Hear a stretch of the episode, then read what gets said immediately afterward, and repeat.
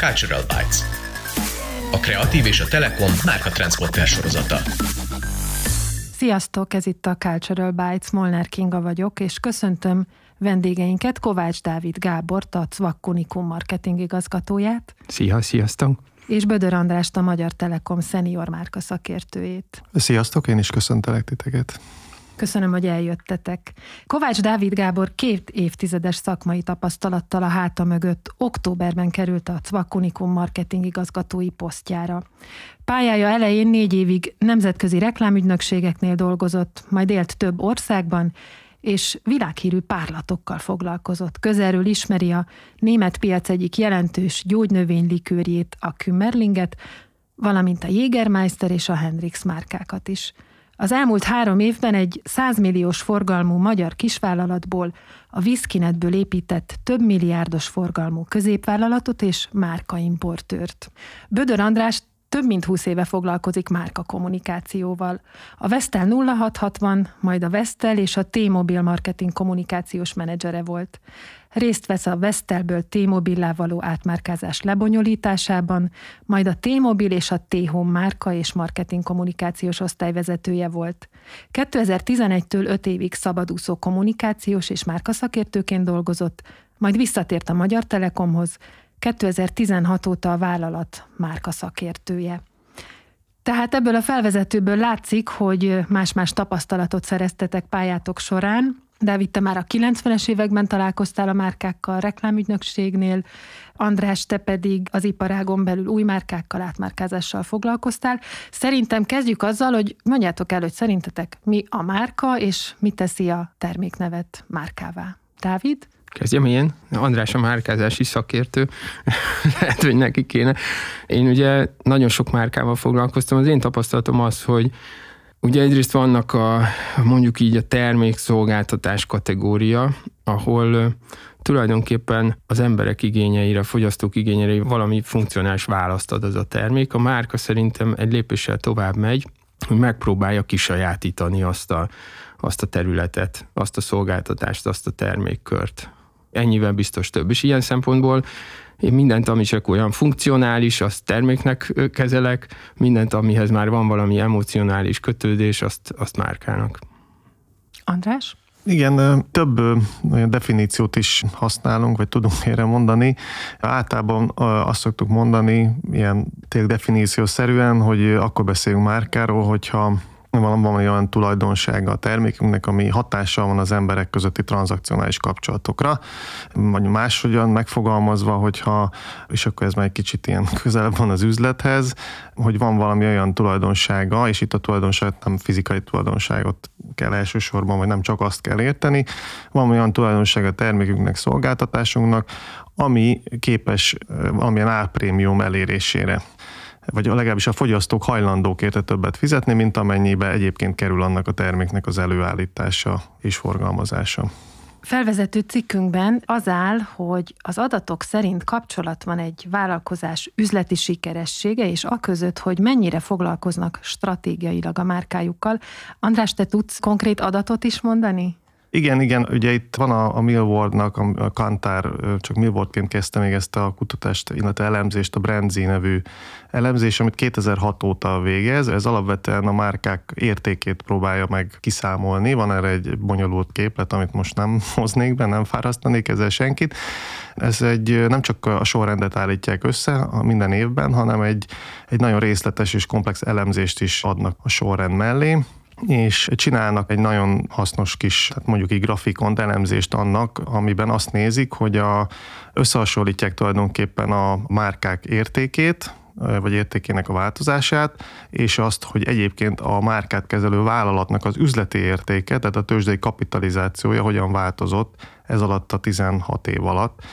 És az a, azt mondja ez a, ez a kimutatás, hogyha csak a, mondjuk a Standard Poor's 500-as listát nézzük, ahol a legsikeresebb váltok vannak, és ezeknek az átlagát nézzük az értéküknek, a, tehát a tőzsdei kapitalizációknak a változását, akkor olyan mondjuk olyan 250 százalékos növekedést látunk, de hogyha csinálunk egy másik leválogatást, és megnézzük, hogy a, ebbe a Brandzi-ben az erős már, úgynevezett erős márkák hogy szerepeltek, ott már ilyen 370 százalékos növekedést látunk értékben, és hogyha ezen belül a top 10 legerősebb márkát nézzük, akkor ott pedig már ilyen 450 százalékos tőzsdei kapitalizáció növekedést látunk. Tehát a, a, azt mondja ez a tanulmány, ami mondom 16 évet ölel át, hogy azok a vállalatok, akik a márkájukkal stratégiai szinten foglalkoznak, azok láthatóan, kimutathatóan gazdasági értelemben is sokkal jobban szerepelnek. A gazdasági helyzettől függetlenül, tehát ha közbe szól egy gazdasági világválság vagy egy pandémia, akkor is? Ezt ő nyilván ezek a márkák is nagyon megszenvedik, tehát a, a, amikor nézzük ezeket, ezt a görbét például nézzük, akkor tök jól látszanak a, a 2008-as válságnak a bezuhanásai, vagy akár a, Covid kapcsán a, a visszaesések, de az, az is látszik, hogy ezek a márkák, megint csak a, a, ezek a jól kezelt, jól menedzselt márkák sokkal hamarabb vissza is pattannak, tehát hamarabb kezdenek el növekedni, nyilván nem is süllyednek olyan mélyre süllyednek, tehát nyilván nem is szenvedik meg annyira, de, de ami látványos az az, hogy sokkal gyorsabban kezdenek el újra növekedni.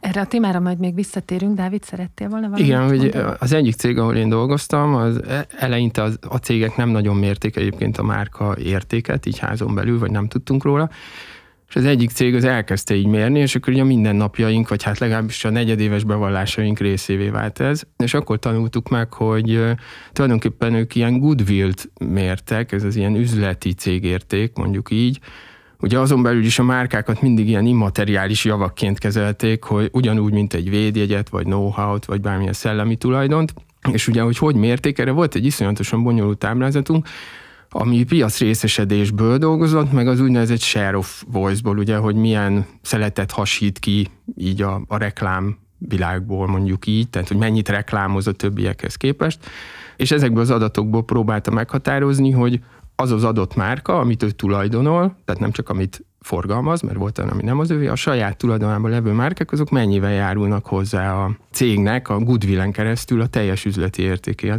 És marha érdekes volt nézni ezt így negyedévről negyedévre, mert hirtelen összekapcsoltuk a napi munkánkkal, és kiderült egyébként, hogy egy saját márkán mondjuk egy 10% piaci részesedés, az 1% durván 1% üzleti cégérték növekedést jelentett, míg egy forgalmazott márkán, ahol ugyanúgy márkát építettünk mi marketingesek, csak nem a miénk volt, ott semmi hatása nem volt a cégnek az értékére, mert nem az övé volt, csak szerződéssel működtette.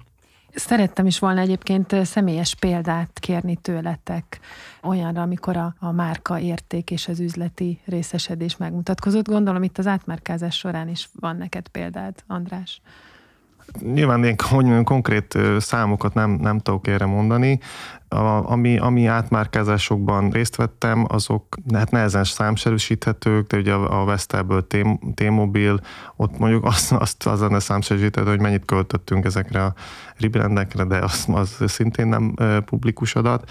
Ugye a maga a Telekom brand, aminek ilyen, hát mondjuk így szábrendjei voltak a, a T-Mobile akár, vagy a T-Home is, az a legértékesebb német márka lett, egyébként az SAP sokáig előzte ebben, és a telkó márkák közül is Európában mindenképpen a legelső, hát nyilván globálisan vannak nagyobb szereplők is nála.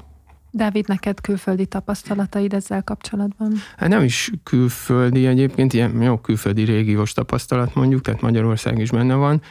Szerintem akkor derül ki igazán egy márkának az értéke, amikor mondjuk eladják a céget, vagy az adott márkát, mert ugye akkor felmérik azt, hogy, hogy a márkához tartozó mindenféle összetevők, eszközértékek, minden az mennyi, és egyébként mennyit lehet kérni érte a piacon, és akkor hirtelen van egy különbség, és hogyha nem jól építetted a márkát, akkor ez a különbség minimális, vagy nincs is.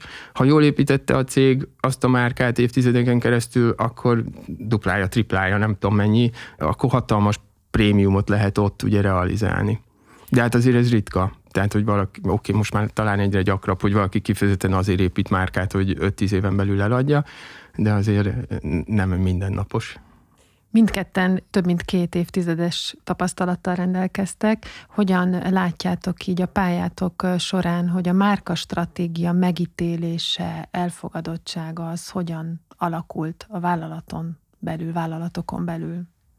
A Telekom viszonylatában mindenképpen azt látjuk, hogy, hogy nagyon felértékelődött, tehát hála Istennek a menedzsment az nagyon is érti a, a márka és a márka stratégiai jelentőségét, azt az összefüggést, amit az előbb elmondtam. összességében a magyar piacon azért nem látjuk azt, hogy a, inkább azt mondanánk, hogy a, ez a, a márka stratégiáról való gondolkodás, hogy így fogalmazok, nagyon népszerű lenne. Mi nekünk van is ezzel, hát egyrészt küzdésünk, hogy hogyan tudunk olyan embereket magunkhoz vonzani, akik, akikkel lehet stratégiai szinten márkáról, márkaépítésről gondolkodni. Sőt, ezt mi, nekünk olyannyira fájó pont, hogy mi, hogy mi ezzel tudatosan foglalkozunk. Nemrégiben jelentettük meg magyarul is a, a How Not to Plan című könyvet, ugye Lesbin és Sarah Carternek a, a könyvét magyar fordításban azt gondoljuk, hogy ez is egy ilyen hozzájárulás részünkről, hogy a magyar piacon, a magyar szakemberek körében is ez a, a stratégiai gondolkodás, a márkával való tudatos foglalkozás az minél inkább egy teret nyerjen.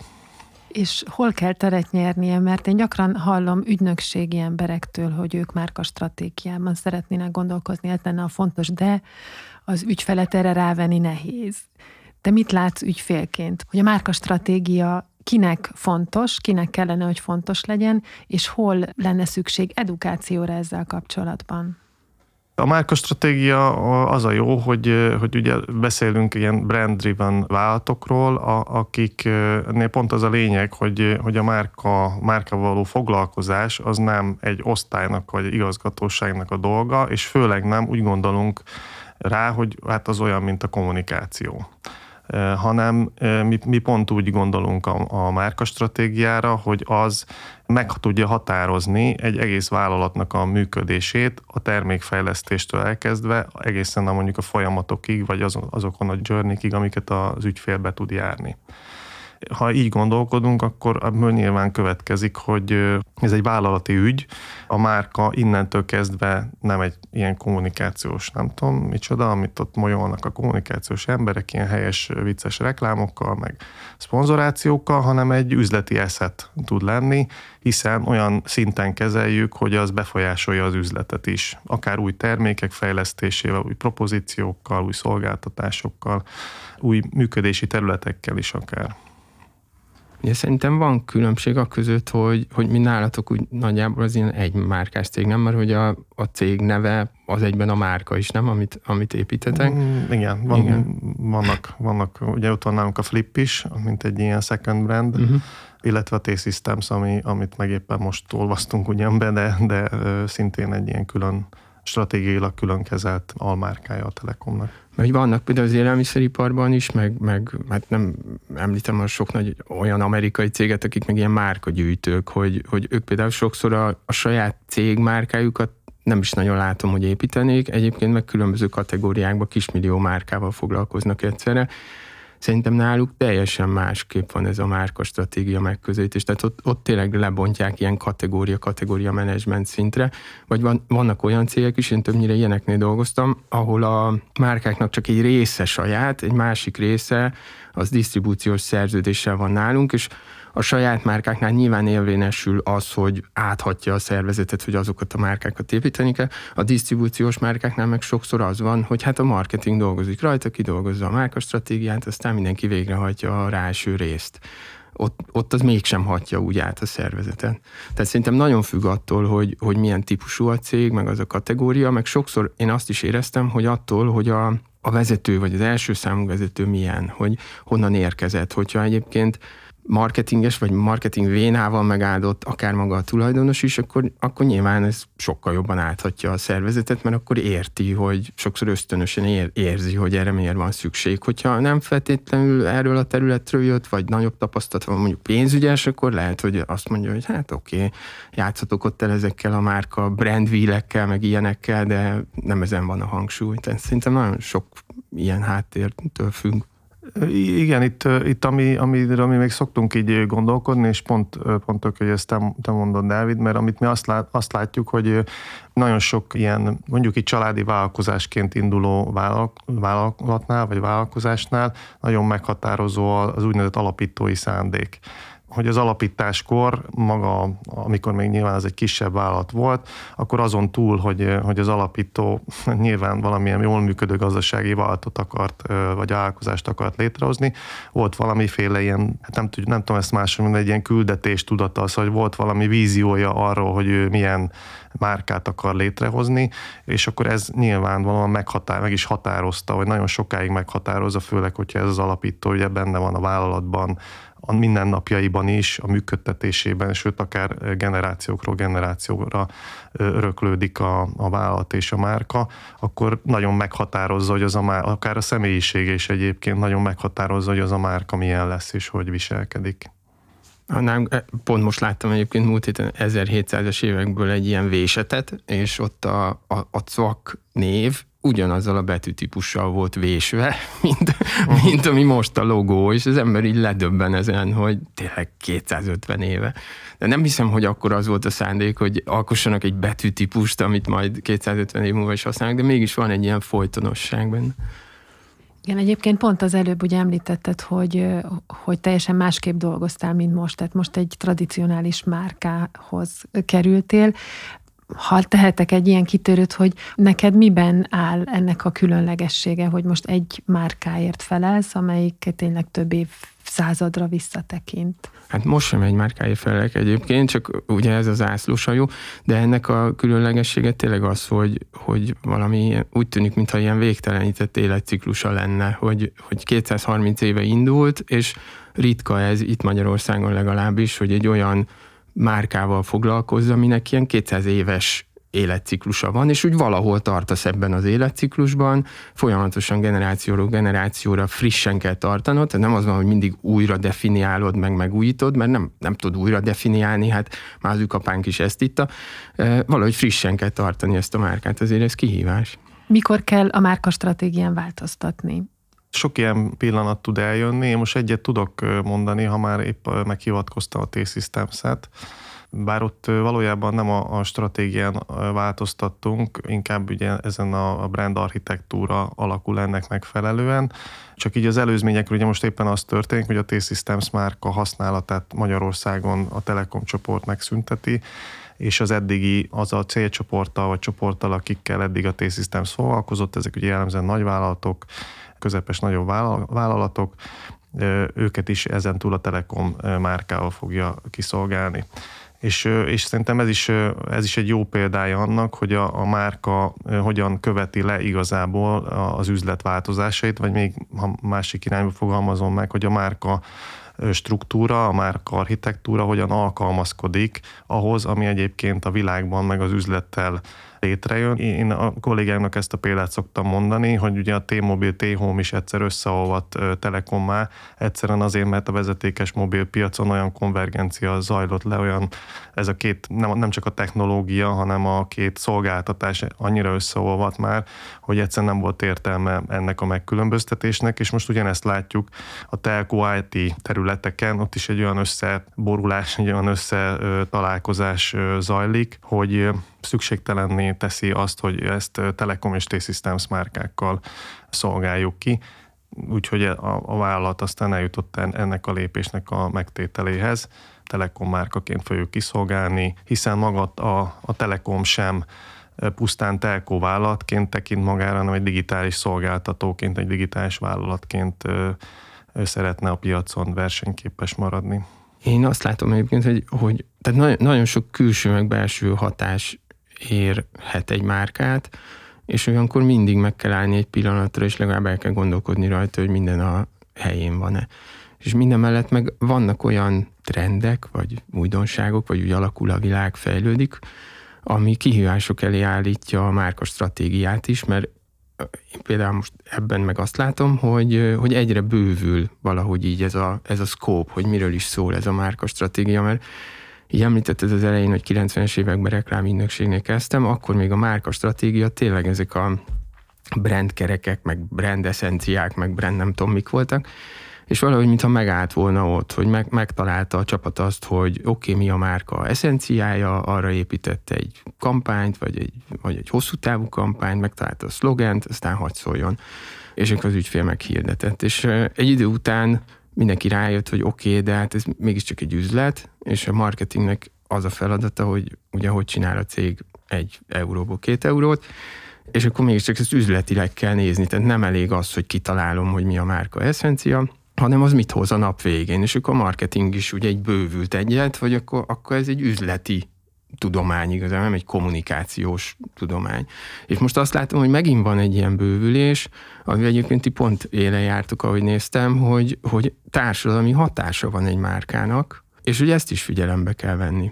Ugye most már jönnek az ESG, meg mindenféle ilyen varázsszavak, de, de valóban van környezeti hatása, van ugye nálunk például az alkoholnál ugye ez a társadalmi hatás ilyen szempontból az nagyon, nagyon erős, meg ugye ez a governance hatás, etika és egyebek, hogy most ugye már jön az, hogy de hát a márkának ezen túl is, hogy egyébként egy nagyon fontos üzleti alapelem, kell, hogy legyen valami létértelme, életcélja, valami, amit ugye talán nátok láttam, hogy ilyen purpose-nek hívjátok most, hogy oké, okay, de az micsoda? Tehát, hogy fogalmazzuk meg azt is. És egy csomó márkánál, világmárkánál is úgy vagy megvan, mert kialakult, de lehet, hogy nincs megfogalmazva, vagy úgy nincs is meg. És akkor úgy most, most megy a keresgélés, hogy jó, de akkor mi lehet az, ami nagyobb annál, mint csak, hogy a cégnek profitot hoz. Tehát akkor most egy változó világban ez is változik? Tehát sokkal erőteljesebb hatást gyakorol a változó világunk a márkákra, mint korábban? Hát a márkákra is, meg a márka stratégiára is, szóval tényleg az, azt látjuk, hogy hogy igazából az, hogy egy vállalat milyen típusú márka stratégiát alakít ki, azt befolyásolja az, hogy milyen a világ körülötte. Tehát nyilván egész máshogy kell gondolkodni a márkákról, meg a márka menedzseléséről, nem tudom, a 60-as, 70-es években, mint ahogy most kell, és akkor itt, itt hivatkoznék egy, van a, az Édelmannak van egy úgynevezett Trust Barométer nevű hát ez is egy felmérés kutatás, gyakorlatilag azt vizsgálja, hogy az embereknek a bizalma az egyes szereplőkben mekkora. És akkor nyilván az nem meglepő, hogy azt látjuk, hogy a kormányokban a bizalom úgy általánosságban csökken, ami azonban érdekesebb, hogy közben a vállalatok irányába pedig van egy olyan típusú elvárás, hogy nevezhetjük ezt bizalomnak is, hogy hogyan viselkednek ezek a vállalatok, hogyan alakítják, milyen hatással vannak a társadalmi problémákra, vagy a társadalmi kérdésekre. Tehát az, hogy mondjuk a Telekom a márka stratégiájában valóban, ahogy mondod, egyre inkább fordul afelé, hogy, hogy milyen hatással tud lenni a társadalomra, hogyan tud nagy társadalmi problémákat megoldani. Ezzel tulajdonképpen reagál ezekre az igényváltozásokra, amit a fogyasztók támasztanak a márkák és a vállalatok irányába. Említettük már ugye a válságot, és felismerül az a kérdés, hogy recesszió idején kell-e változtatni például a márka stratégián, és mit tehetnek a márkák egy ilyen időszakban, egy ilyen nehezebb időszakban, hogy a piaci részesedésük megmaradjon, vagy esetleg nőni tudjon? Hát mindenképpen kell változtatni, igen, mi is akár a pandémia idején változtattunk. Én úgy gondolom, hogy ezek nem lehetnek radikális változások, ha, ha csak nem is mondjam, csak olyan, olyan tényleg földindulásszerű változások vannak, amik alapvetően befolyásolják a, a vállalkozásnak a jövőképét, akkor az tök természetes, hogy egyébként a, a márka az valamilyen módon lereagálja, ami a környezetében történik. Mi is akár a mostani helyzetre, akár a, a Covid-ra gondolok, akkor alakítottunk egy kicsit próbáltunk önazonosak maradni, de meg azt néztük meg, hogy hogyan tud a márka hasznos lenni ebben az időszakban, hogyan tud olyat csinálni, és nem csak mondani, hogyan tud olyat csinálni, ami, ami segít az embereknek úgy, hogy közben a kor tevékenységében marad. Tehát mi a, a digitalizáció területén utazunk, és azt néztük meg, mondjuk nyilván a Covid alatt elég magától értetődő volt, hogy ott a digitalizáció hogy tud segíteni, de minden esetre igyekeztünk ott olyan dolgokat csinálni, és nyilván azokról beszélni is, amik kifejezetten hasznosak, segítenek, lehet, hogy csak annyiban, hogy nem tudom, oldották a feszültséget, vagy valamilyen megoldást tudtak nyújtani azokban a, a helyzetekben, és nyilván most is ilyen megoldásokkal fogunk jönni, vagy ilyen gondolkodások zajlanak a Telekom házatáján. Meg szerintem nagyon függ attól, hogy a válság az hol támad, meg hogy a te, te márkád az, az hol van éppen a térképen. Tehát ott, ahol ahol mondjuk visszafogják az emberek a költéseiket, akkor azért kisebb esélyed van talán arra, hogy abból, abból mindenféle kedvezmények és marketingbüdzsé visszavágás nélkül ki tud jönni. Tehát ott biztos, hogy le kell reagálni. Ha, ha valami olyan területen dolgozol és aktív a márkád, amire mondjuk a recesszió nem feltétlenül hat úgy, tehát mondjuk alapvető élelmiszer például, akkor, akkor lehet, hogy meg tudod úszni sokkal kevesebb kedvezménnyel, sokkal kevesebb visszavágással mondjuk egy reklámbüdzsé tekintetében, sőt még talán azt is lehet, hogy hogy tudsz költeni annyit, hogy éppen, hogy market share, vagy mi az piaci részesedést nyersz mondjuk ott a recesszió idején, és akkor a recesszióból, amikor jön ki az egész piac, akkor, akkor te egy magasabb piacrészről ugrasz el, mint a versenytársaid, vagy a többiek. Egyébként van nálunk is az iparágban olyan cég nemzetközi szinten, aki, aki próbálkozik néha ezzel, igaz úgy, hogyha ha, ha úgy látja, hogy az, az az épp alakuló recesszió, az mondjuk azért egy rövidebb, nem is recesszió mondjuk, mert az mindig hosszabb, hanem egy ilyen rövid kis válság, mondjuk egy év alatt kipukkan egy buborék, és úgy visszaáll minden, és ezt vélelmezi, akkor lehet, hogy arra az egy évre úgy megrázza magát, és akkor a kulcspiacain inkább költ, mint hogy, mint hogy visszafogná a tevékenységét.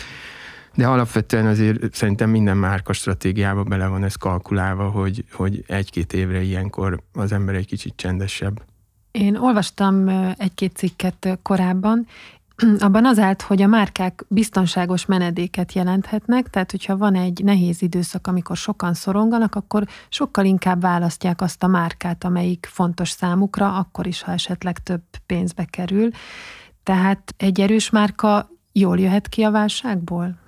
Mindenképpen. A, a Telekom tradicionálisan a, olyan értelemben is erős márka, hogy, hogy már menjen intézménynek számít. Ugye látjuk, hogy mit egy MOL vagy egy OTP van még körülbelül ezen, ezen a szinten, hogy ilyen tényleg intézményként gondolnak rá az emberek, ilyen megingathatatlan intézményként, úgyhogy mi mondjuk ilyenkor is nagy hangsúlyt fektetünk arra, hogy ez a kép ne csorbuljon. Tehát mi ilyenkor is azért próbálunk olyan értelemben erőt mutatni, hogy, egy, hogy megbízhatóak maradjunk, ezt fent tudjuk tartani.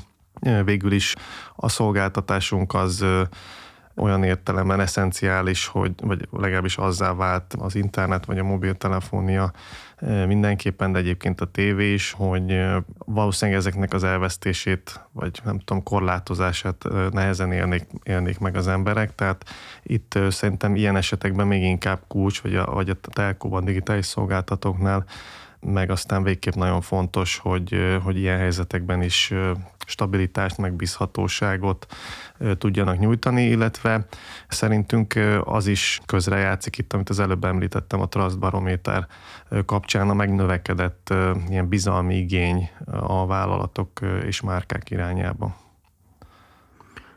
Van egy ilyen, néha biztos látjátok, kering, ez az úgynevezett Maslow piramis az interneten, aminek van egy ilyen vicces változata, hogy ugye alapvetően vannak alapszükségletek, és akkor legalulra berakták, hogy internet. Uh-huh. És így, így, így nektek már ugye a válság idején is alapszükséglet, hogy legyen ugye elérés, legyen, működjön a szolgáltatásotok. A miénk azért nem ilyen, az egy kicsit ilyen mindennapi luxus, tehát nekünk azért küzdelmesebb így egy, egy válság nyilván. Ugye a mostaniban is azért főleg az látszik, hogy hatósági áras termékek, akciós termékek, tehát hogy ez, ezekre pörögnek az emberek inkább, vagy ugye a, ezek az úgynevezett ilyen saját márkás termékeket nyilván az ár színvonal miatt, tehát itt nagyon-nagyon számít az, hogy, hogy éppen egy márkának ezen a piacon mekkora a, az ilyen stabil fogyasztói köre. Mert ugye ők sokkal kevésbé árérzékenyek, tehát lehet, hogy ők, ők nem ugranak mondjuk egy 100 forint, 200 forint árelőnyre, hanem maradnak a jól bevált márkájuknál. Tehát ilyen, ilyenkor mutatkozik meg az, hogy a, a válság előtti évtizedben, évtizedekben ki mennyit fordított arra, hogy amit te említettél rögtön az elején, hogy egy ilyen prémiumot tudjon generálni, prémium pénzt tudjon generálni ahhoz képest, mint ami az előállítási költség, az mennyire működik, vagy mennyire nem működik. Igen, tehát pont ezt akartam én is, hogy egy válságból akkor jöhet ki jól egy márka, hogyha tudatosan építkezett, és hogy a hosszú távú befektetés maga a márkaépítés. Az új márkáknak van esélyük egyébként egy ilyen időszakban megjelenni, piacot szerezni? Már hogy, már, hogy egy a válság... márka az, ebben az időszakban a... jelenik meg? Igen, igen. Hát van esélyük, nekünk azért van olyan márkánk, ami a Covid előtt nem sokkal került bevezetésre, és nagyon szépen működik. Tehát azt mondanám, hogy van. Az egy teljesen más jellegű válság volt, mert ugye ott a vásárlóerő nem csökkent olyan drasztikusan, mint ugye most, tehát ott inkább csak az emberek el voltak zárva a csatornáktól, ahol tudták volna azokat a márkákat fogyasztani, tehát ez, ez teljesen más karakterisztika volt, de, de egy olyan válságban van. Egy ilyen válságban, amikor a vásárlóerő jelentősen apad napról napra, akkor azért az kihívás, bár lehet egyébként olyan márkát is bevezetni, ami ugye éppen ezt célozza. Ugye az úgynevezett value for money kategória. Hát igen, ilyenkor, ha csak tényleg nem valami olyan típusú szolgáltatás, márka, termékről van szó, ami kifejezetten ezeknek a helyzeteknek a megoldására jön létre, ott valóban nagyon nehéz a ilyen időszakban új márkával sikeresen elindulni.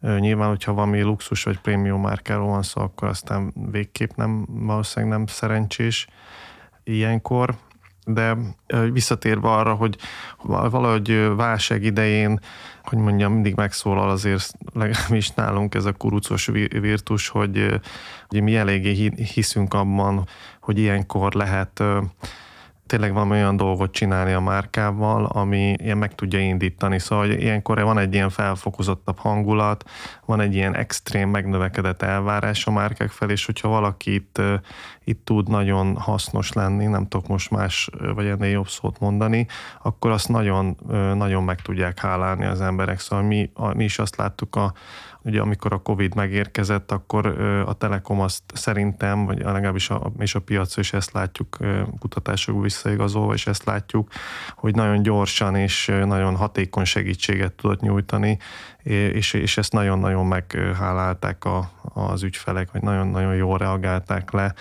A mai napig is akár emlékeznek arra, hogy, hogy akkor a Telekom ott volt mellettük, vagy olyan segítséget nyújtott, ami, amit tényleg segített átvészelni ott azt az időszakot. Tehát akkor a válság, bocsánat, Dávid, mondj nyugodtan. Ja, nem, pont erről eszembe jut, hogy van egy amerikai pszichológus, Barry Schwartz, aki a választás paradoxonáról szokott érdek, értekezni, és ő pont azt mondja, hogy az erős márkák ugye azért erős márkák is abban jók, hogy az embereknek ezt a fajta szorongását csökkenti.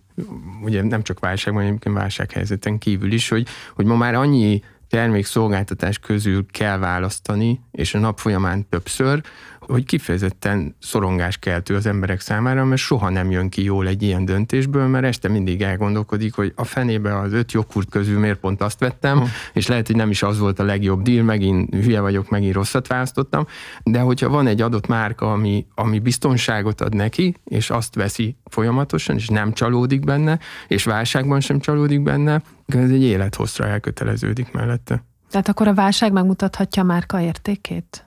Igen, így van. Tehát amiről, amiről az előbb is beszéltünk, hogy, hogy ha jól jól menedzselt, a válság előtti időszakban jól menedzseltük a márkánkat, akkor egy, egy, a válságot is jobban viselik, illetve a válság után egy magasabb szintről tud, tud elindulni, vagy tud fejlődni ez a, az a márka tovább.